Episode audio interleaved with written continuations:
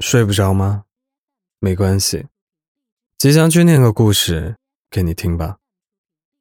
我有一个在广告行业工作的朋友，他本来是会计专业出身，但是在毕业选择工作时，他依然顶着所有人的误解，从头开始。我问过他这样做会后悔吗？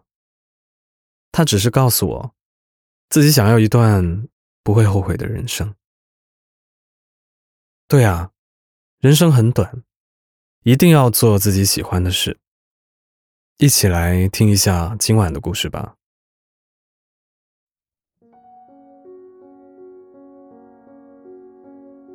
人应该如何度过自己的一生呢？我想这个问题肯定不止我一个人认真想过。不过最近，我对这个问题探究的更加深入。今天上课的时候。老师又问了我们一个问题：你们以后想干什么？你们有自己的人生规划吗？你们又为你们的目标做了哪些努力？那一刻，全班都安静了。有的人也许被老师问傻了，有的也许在思考自己的未来。反正那一刻，教室很安静。当时我想的是。过去的一年多时间，我做了什么？我获得了哪些证书？我掌握了哪些技能？我离我想做的事情，是不是更近一点？一直以来，我们总是习惯被告知外在因素是如何影响我们的思维和决定，却忘了思考主观因素能对自己产生多大影响。其实环境和人际关系真的没办法决定我们一生，只有我们自己能够决定自己的样子。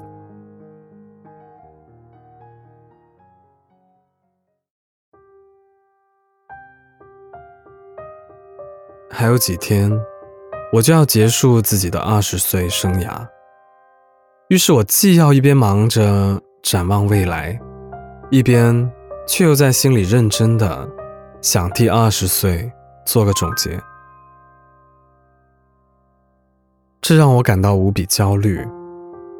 我记得，在我十九岁的时候，为了自己人生的前二十年看起来独立些，我慌慌张张的跟室友跑去发了几天传单，还为这个行为取了个高尚的名字，叫做“靠劳动赚钱”。这次传单行动，的确让我的十九岁获得了圆满。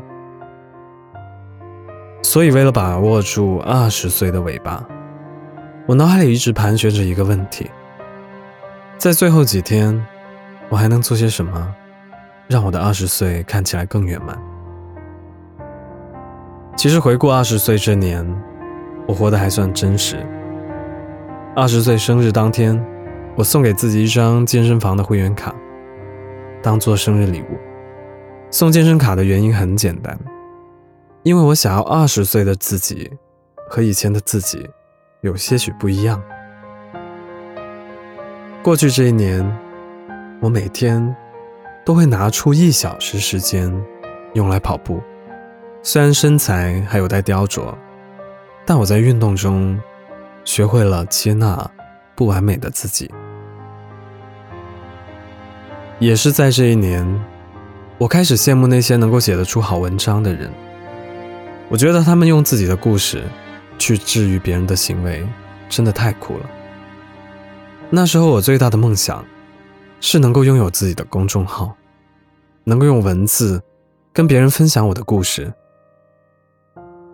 在这个过程中，我脑袋里一直有两股力量在斗争，一个说：“算了，反正也就随便想想。”你每天有那么多想法，也没有见你全部做好。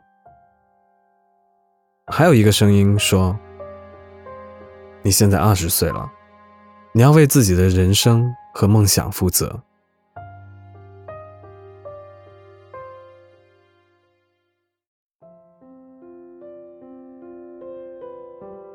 幸亏就是为自己负责的信念，一直支撑我到现在。我开始给各个杂志投稿，每天都在不停的写文章。最疯狂的时候，我每天睁开眼想的第一件事就是，我今天要写什么主题的文章。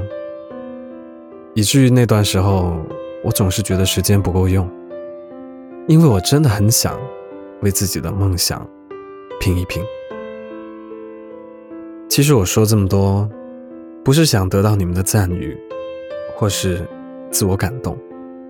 我真正想说的是，只有我们自己，才能让自己过上自己想要的生活。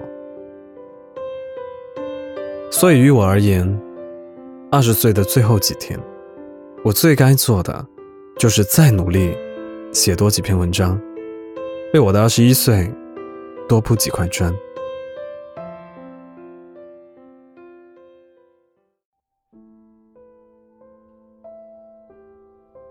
人生是没有标准答案的选择题，你自己的生活只能够自己选择。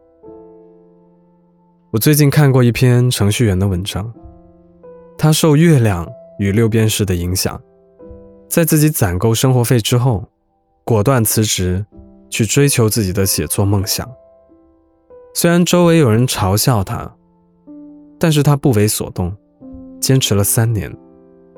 到今天，他已经在准备自己第三本书的书稿了。我很佩服他，除了觉得他很厉害，我更佩服他勇于跳出舒适区、渴望改变生活的勇气和决心。我害怕自己会浪费自己的生命，我更害怕这一辈子都过不了自己想要的生活。送给大家一句话。也送给自己的二十一岁，一定要努力去做你想做的事，无论承受怎么样的压力和误解。这世界上最大的成功，就是你获得真正的快乐，用自己的方式过你擅长的一生。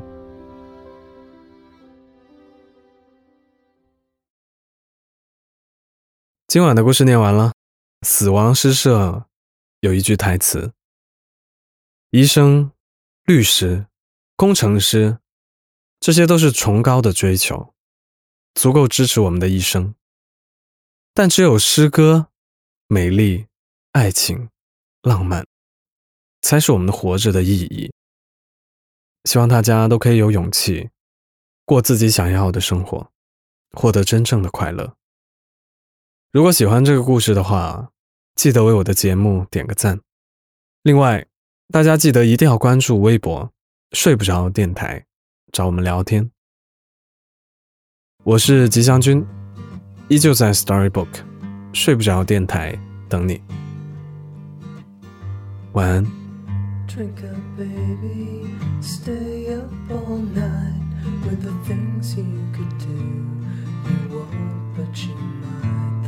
Potential you'll be that you'll never see.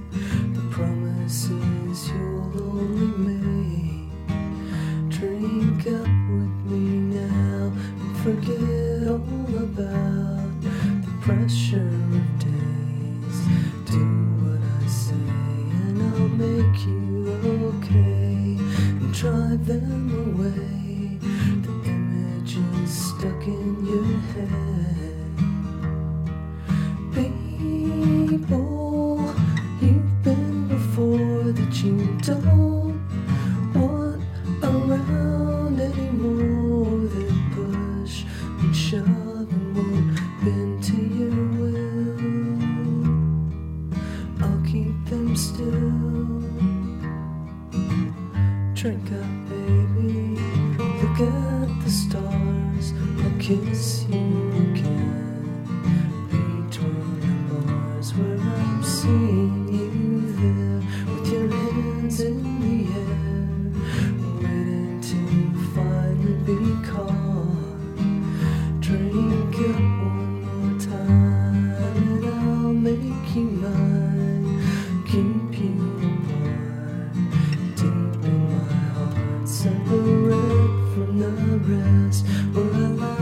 the best and keep things you forgot.